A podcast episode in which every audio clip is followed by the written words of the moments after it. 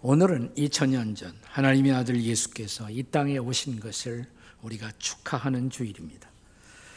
그날이 있었기에 오늘 우리의 구원이 있었고 우리가 하나님의 자녀가 되어 하나님을 기쁘시게 하고자 하는 삶을 살게 되었습니다. 하지만 성경은 오늘을 살고 있는 우리가 기다려야 할 이천 년 전의 이날보다 못지않은 그보다 더 중요한 한 날이 있다라고 가르칩니다. 그날을 가리켜 오늘의 본문은 주의 날, 주의 날, The Day of the Lord, 주의 날이라고 부르고 있습니다. 본문 이 절을 함께 같이 읽겠습니다. 다 같이 시작. 주의 날이 밤에 도둑같이 이를 줄을 너희 자신이 자세히 알기 때문이라. 여기 주의 날, 이 날은 심판의 날 혹은 인생 결산의 날을 뜻합니다. 그러나 무엇보다 이천 년 전 이 땅에 오셨던 그분이 다시 역사 속에 돌아오는 그날, 재림의 날을 의미하기도 합니다. 이 날에 대한 이해를 돕기 위해서 바울 사도가 고린도 전후서에서 사용하는 용례를 살펴보도록 하겠습니다. 고린도 전서 일 장 팔 절입니다. 같이 읽겠습니다. 시작. 주께서 너희를 우리 주 예수 그리스도의 날에 책망할 것이 없는 자로 끝까지 견고하게 하시리라. 여기 주 예수 그리스도의 날, 이 표현을 주목하십시오. 이제 고린도전서 오 장 오 절입니다. 같이 읽겠습니다. 시작. 이런 자를 사탄에게 내어주었으니 이는 육신은 멸하고 영은 주 예수의 날에 구원을 받게 하려 함이니라. 주 예수의 날. 고린도후서 일 장 십사 절의 말씀입니다. 같이 읽습니다. 시작. 너희가 우리를 부분적으로 알았으나 우리 주 예수의 날에는 너희가 우리의 자랑이 되고 우리가 너희의 자랑이 되는 그것이라. 우리 주 예수의 날, 이 표현을 잘 기억해 두십시오. 그런데 이런 표현은 비단 바울 사도만이 사용했던 표현이 아닙니다. 예수님의 수제자였던 사도 베드로는 그가 쓴 편지 베드로후서 삼 장 십 절에서 이렇게 말합니다. 같이 읽겠습니다. 시작. 그러나 주의 날이 도둑같이 오리니 그 날에는 하늘이 큰 소리로 떠나가고 물질이 뜨거운 불에 풀어지고 땅과 그 중에 있는 모든 일이 드러나리로다. 명확하게 그 날은 인생 결산의 날일 뿐만 아니라 전 우주적인 역사 결산의 날로 묘사되고 있다는 것을 기억하십시오. 그런데 이 날에 대해서는 신약만 증언한 것이 아니라 구약에서부터 이 날이 예언되고 증언되었습니다. 이사야 이 장 십이 절의 말씀입니다. 같이 읽겠습니다. 시작. 대저 만군의 여호와의 날이 모든 교만한 자와 거만한 자와 자고한 자에게 임하리니 그들이 낮아지리라. 여기 여호와의 날, 그 표현을 주목하십시오. 아모스 오 장 십팔 절의 말씀입니다. 같이 읽겠습니다. 시작. 화 있을전저 여호와의 날을 사모하는 자여 너희가 어찌하여 여호와의 날을 사모하느뇨. 그 날은 어둠이요 빛이 아니라. 이제는 요엘서 이 장 일 절의 말씀입니다. 같이 읽습니다. 시온에서 나팔을 불며 나의 거룩한 산에서 경고의 소리를 질러 이 땅 주민들도 다 떨게 할지니 이는 여호와의 날이 이르게 됨이니라. 하나만 더 스바냐 일 장 십사 절의 말씀을 읽겠습니다. 시작. 여호와의 큰 날이 가깝도다. 가깝고 빠르도다. 여호와의 날의 소리로다. 용사가 거기서 슬피 우는도다. 구약은 대부분 여호와의 날, 야훼의 날, 이런 표현을 사용해요. 근데 이 표현이 신약에서는 주의 날, 주 예수의 날, 그리스도의 날, 이렇게 표기되고 있는 것입니다. 그러나 모두 동일한 심판의 개념을 포함하고 있습니다. 바울은 데살로니가에 와서 복음을 전하며 또한 그 날이 주의 날이 가까움을 전했던 것입니다. 다시 말하면 예수님이 오심으로 우리에게 가능했던 구원의 복음을 전하면서 그분의 다시 오심, 주의 재림과 심판을 전하는 것입니다. 다시 한번 데살로니가전서 일 장 십 절의 말씀을 읽도록 하겠습니다. 같이 읽습니다. 시작. 또 죽은 자들 가운데서 다시 살리신 그의 아들이 하늘로부터 강림하실 것을 너희가 어떻게 기다리는지를 말하니, 이는 장래의 노하심에서 우리를 건지시는 예수시니라. 과거에 이천 년 전 오셔서 우리의 구주가 되신 그분이 장차 진노의 날, 심판의 날에도 우리를 건지시는 분이 될 것이라고 증언하고 있습니다. 자, 그렇다면 주께서 다시 오셔서 인류를 심판하실 그날, 주의 날을 저와 여러분은 어떻게 준비해야 할까요? 어떻게 그날을 대비할 것인가? 중요한 질문입니다. 이 질문에 대한 본문의 대답, 그 첫째는 기대하지 않은 때에 오실 것을 대비하라고 말합니다. 한번 같이 읽어요. 기대하지 않은 때에 올 것을 대비합시다. 사실 예수님께서 이천 년 전 처음 이 땅에 오실 때에도 사람들이 기대하지 못한 때에 오셨습니다. 저 예루살렘에 살고 있던 대제사장, 서기관들, 그 당시의 대표적 종교인들은 그리스도가 혹은 메시아가 예루살렘에서, 그들이 살고 있는 예루살렘에서 멀지 않은 베들레헴에 오실 것을 알고 있었어요. 예루살렘에서 베들레헴은 걸어가도 한 시간이면 갈 수가 있는 거리입니다. 이천사 년 예루살렘 평화 대행진이 있었을 때 우리 교회에서도 수백 명이 갔습니다. 그때 저는 맨 앞장서서 예루살렘에서부터 베들레헴 한복판에 있는 예수 탄생교회까지 걸어갔어요. 불과 한 시간 거리였습니다. 자, 이제 마태복음 이 장 사 절이야 육 절의 말씀을 함께 보시겠습니다. 같이 읽습니다. 시작. 왕이 모든 대제사장과 백성의 서기관들을 모아 그리스도가 어디서 나겠느냐 물으니 이르되, 유대 베들레헴이오니 이는 선지자로 이렇게 기록된 바, 또 유대 땅 베들레헴아, 너는 유대 고울 중에서 가장 작지 아니하도다. 내게서 한 다스리는 자가 나와서 내 백성 이스라엘의 목자가 되리라. 아멘. 그러니까 예루살렘에 살고 있던 대제사장, 서기관, 그 당시에 종교학자들, 종교인들은 구약의 미가서를 인용하면서 정확하게 그리스도가 그들이 살고 있는 곳에서 멀지 않은 베들레헴에서 오실 것을 증거했습니다. 하지만 그들이 살고 있던 바로 그때에 오시리라고는 생각하지 못한 것입니다. 그는 진실로 생각하지 않은 때에 오셨습니다. 예수님이 다시 오실 때도 저는 동일할 것이라고 생각합니다. 그는 우리가 생각하지 않은 때에 오실 것입니다. 자, 이제 오늘의 본문 시작되는 일 절과 이 절을 같이 읽겠습니다. 다 같이 읽습니다. 시작. 형제들아, 때와 시기에 관하여는 너희에게 쓸 것이 없음은 주의 날이 도둑같이 이를 줄을 너희 자신이 자세히 알기 때문이라. 자, 예수님이 다시 오신다면 어떻게 오신다고요? 도둑같이. 도둑은 절대로 예고하고 오지 않죠. 예수님이 우리가 기대치 않은 때에 오신다는 선언이에요. 예수님은 일찍이 사도행전 일 장 칠 절에서 이렇게 말씀하십니다. 다 같이 읽어요. 시작. 때와 시기는 아버지께서 자기의 권한에 두셨으니 너희는 알 바 아니요.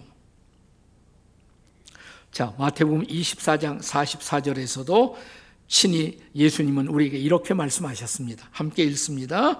이러므로 너희도 준비하고 있으라. 생각하지 않은 때에 인자가 오리라. 아멘. 꼭 하나의 힌트는 주셨어요. 자, 본문 삼 절에 보시면 삼 절 읽습니다. 다 같이 시작. 그들이 평안하다 안전하다 할 그때 임신한 여자에게 해산의 고통이 이름과 같이 멸망이 갑자기 그들에게 이르리니 결코 피하지 못하리라. 그는 도둑처럼 혹은 임산부의 호련한 고통처럼 예기치 않은 시각에 호련히 오시겠지만, 하지만 비교적 사람들이 평화를 누리면서 긴장을 풀고 있을 때 오시겠다는 것입니다. 예수님이 처음 오실 때도 그랬습니다. 예수님이 처음 이천 년 전 이 땅에 오실 때 당시의 세상은 로마가 전 세계를 지배하던 때였습니다. 그 시대의 정황을 표현하는 유명한 표현 역사가들에 의해서 팍스 로마나라는 단어가 쓰여졌어요. 로마의 평화시대. 로마가 전 세계를 지배하면서 전 세계에서는 비교적 평화를 누리던 시대였다는 것입니다. 근데 바로 그때 오셨어요. 사람들은 극심한 혼란이 있을 때 그것을 수습하기 위해서 메시아가 오시지 않을까 이렇게 예측했지만, 오히려 평화의 때, 사람들이 긴장을 풀고 있을 때 그분은 오셨습니다. 그런데 그분의 재림도 그와 같을 것이라는 것입니다.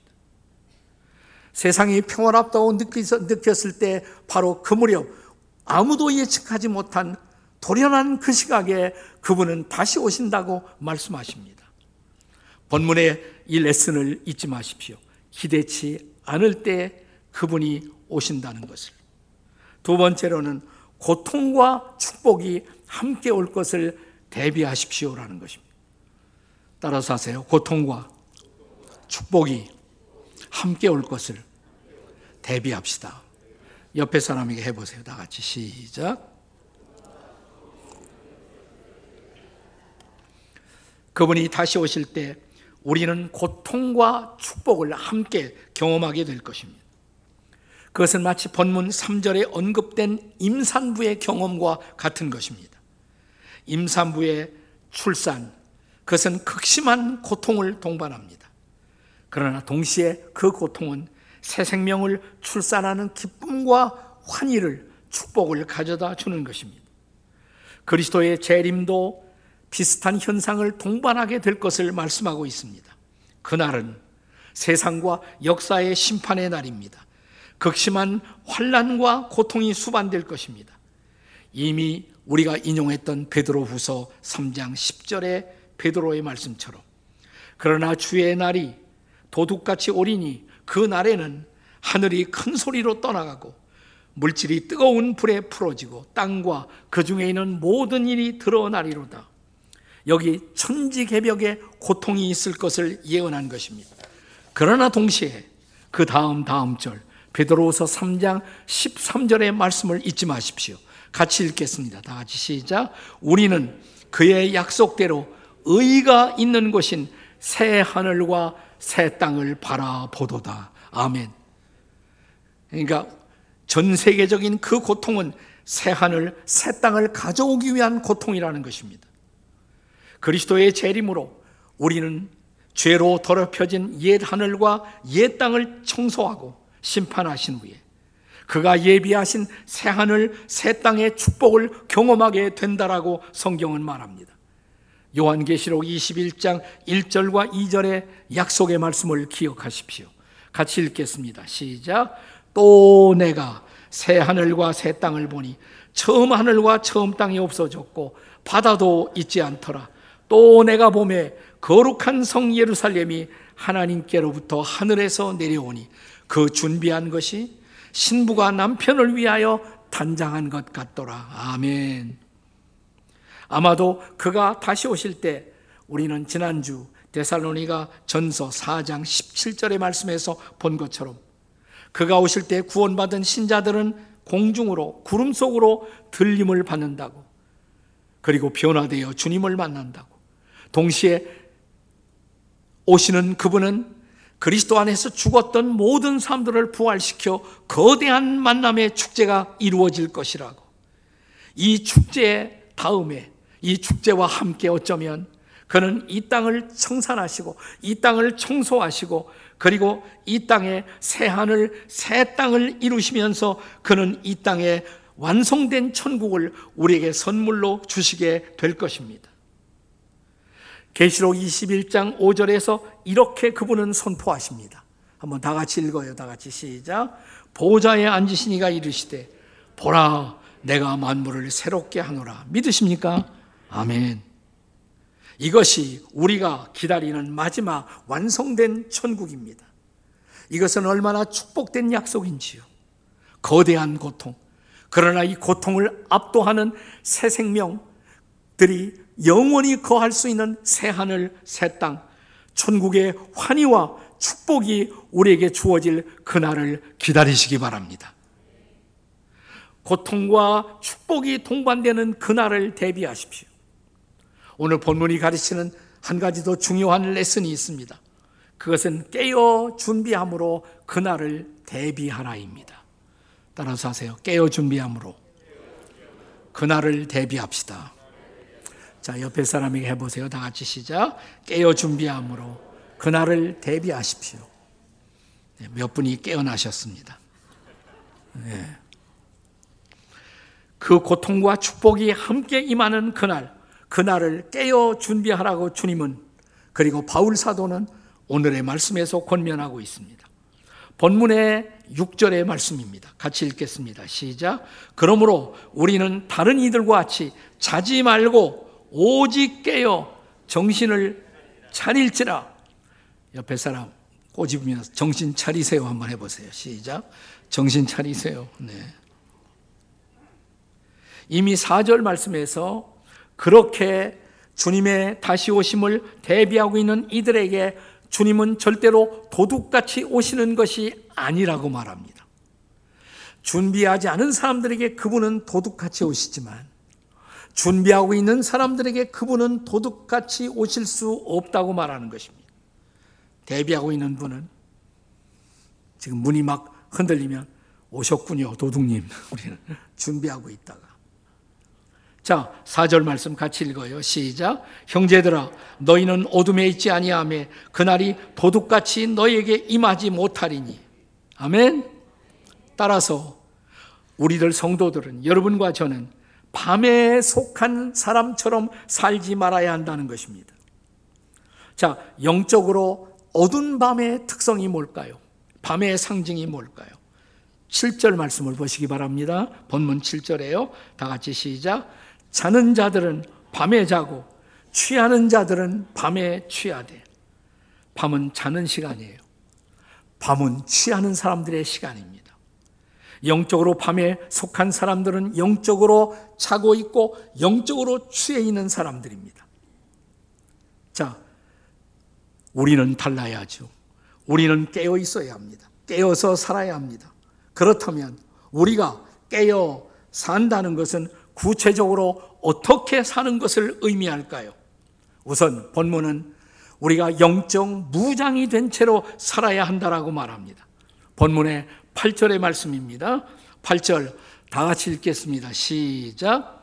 우리는 낮에 속하였으니 정신을 차리고 믿음과 사랑에 호심경을 붙이고 구원의 소망의 투구를 쓰자. 호심경이 뭐예요? 호심경. 이 가슴을, 가슴을 가리는 무장, 이게 호심경이에요, 호심경. 그 다음에 소망의 투구는 머리에 쓸고, 가슴에는 호심경, 머리에는 투구. 자, 이 호심경은 어디다가? 가슴. 믿음과 사랑의 호심경을 붙이고, 그러니까 우리의 가슴에는 믿음과 사랑으로 준비되어 있어야 한다는 거예요. 여러분의 가슴 속에 믿음이 있습니까? 여러분의 가슴 속에 사랑이 있나요? 믿음과 사랑이 여러분을 붙들고 있습니까? 그리고 우리의 머리에는 구원의 투구를 쓸 수가 있을까요? 구원의 소망의 투구. 머리가 제일 중요하잖아요. 구원의 확신. 그 확신을 갖고 주님을 기다릴 줄 아는 사람들. 그렇습니다. 결국 여기 세 가지를 강조하고 있는 거예요. 뭐예요? 믿음과 사랑. 여기는 소망. 믿음, 소망, 사랑. 우리가 깨어서 준비하며 주님의 날을 기다린다는 것은 우리가 정말 믿음과 사랑과 소망으로 하루하루를 살고 있는가라는 사실입니다. 자, 그리고 한 걸음 더 나가서 우리는 우리의 정체성을 분명하게 확인하고 살아야 한다라고 말합니다. 구 절 말씀입니다. 본문의 구 절을 다 같이 읽겠습니다. 시작. 하나님이 우리를 세우심은 노하심에 이르게 하심이 아니요 오직 주 예수 그리스도로 말미암아 구원을 받게 하려 함이라. 아멘. 주님이 다시 오시는 날, 심판의 날입니다.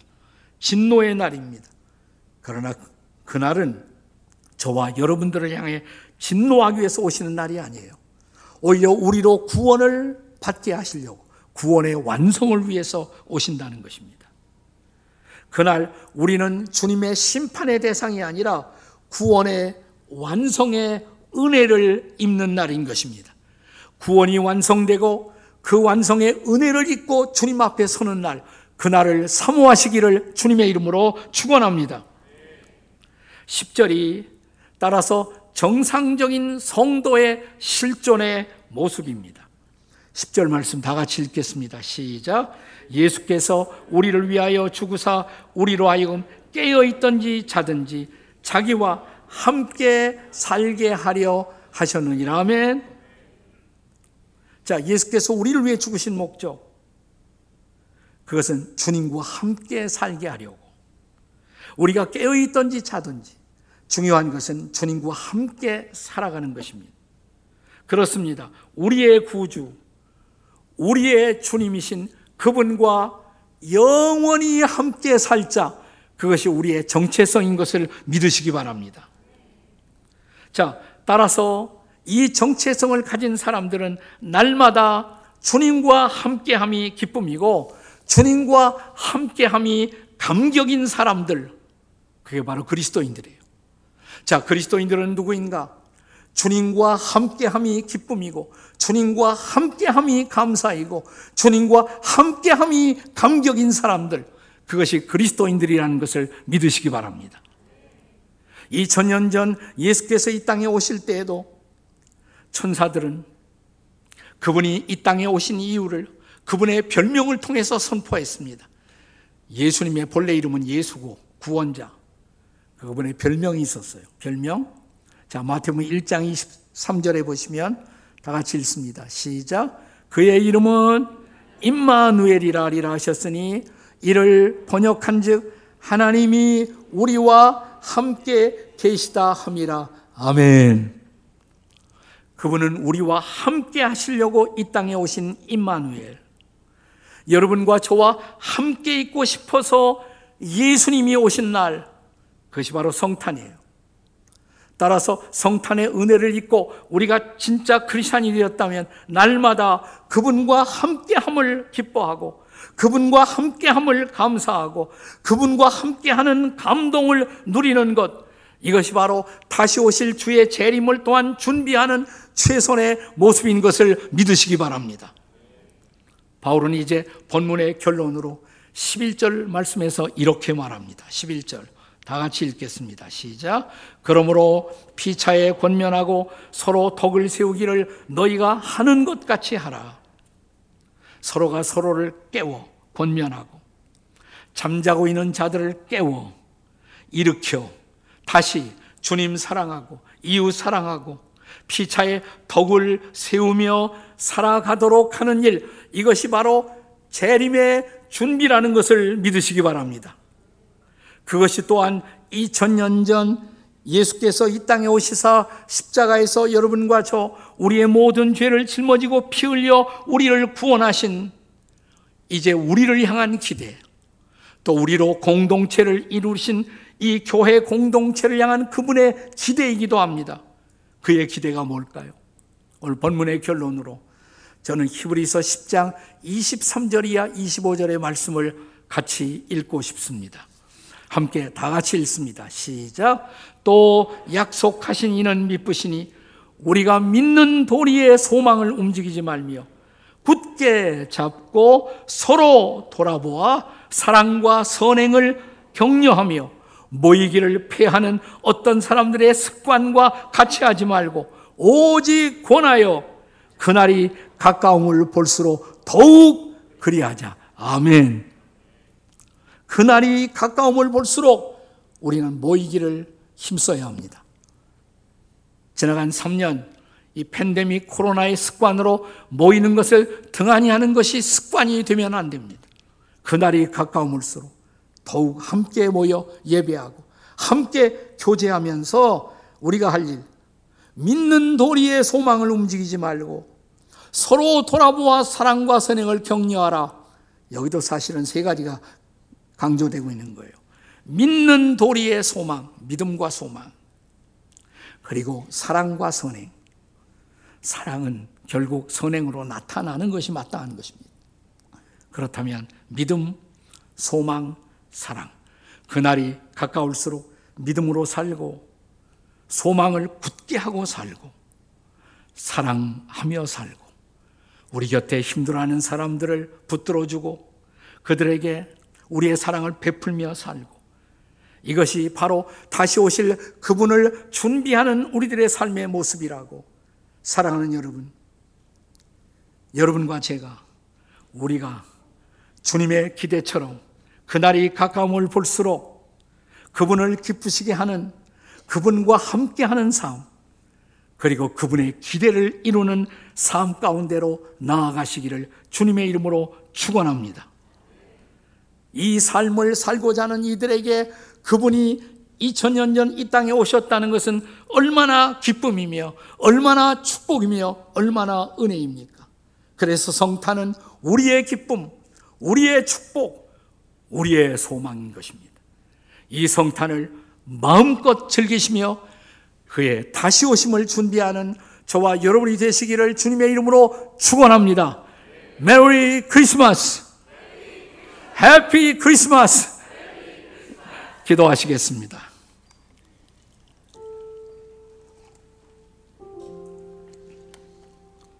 주님 감사합니다. 주님, 이천 년 전 이 땅에 오신 그날을 기념하는 날, 그러나 역사 속에 다시 돌아오실 것을 약속한 주님의 말씀을 붙들고 주님을 바라보며 주님 보시기에 합당한 삶을 살도록 우리 자신을 다시 준비하는 이 날이 되게 하시옵소서. 혹시 주님 오실 날 가까운데 나는 잠들어 있는 것은 아닌지, 내 영혼은 깊은 영적인 잠 속에 빠져 있는 것은 아닌지, 우리 조용히 오른손을 가슴에 들고 주여 저를 깨워 주시옵소서. 따라서 일하세요. 주여, 깨어있는 자가 되게 하소서. 주여, 깨어있는 자가 되게 하소서. 우리 큰 소리로 주여 부르고 함께 통성으로 기도합니다. 주여, 우리가 깨어있는 자로 살아가게 도와주시옵소서. 하나님의 말씀을 붙들고 주님이 기뻐하시는 내일을 향하여 걸어가는 당신의 백성들이 되게 해 주시옵소서.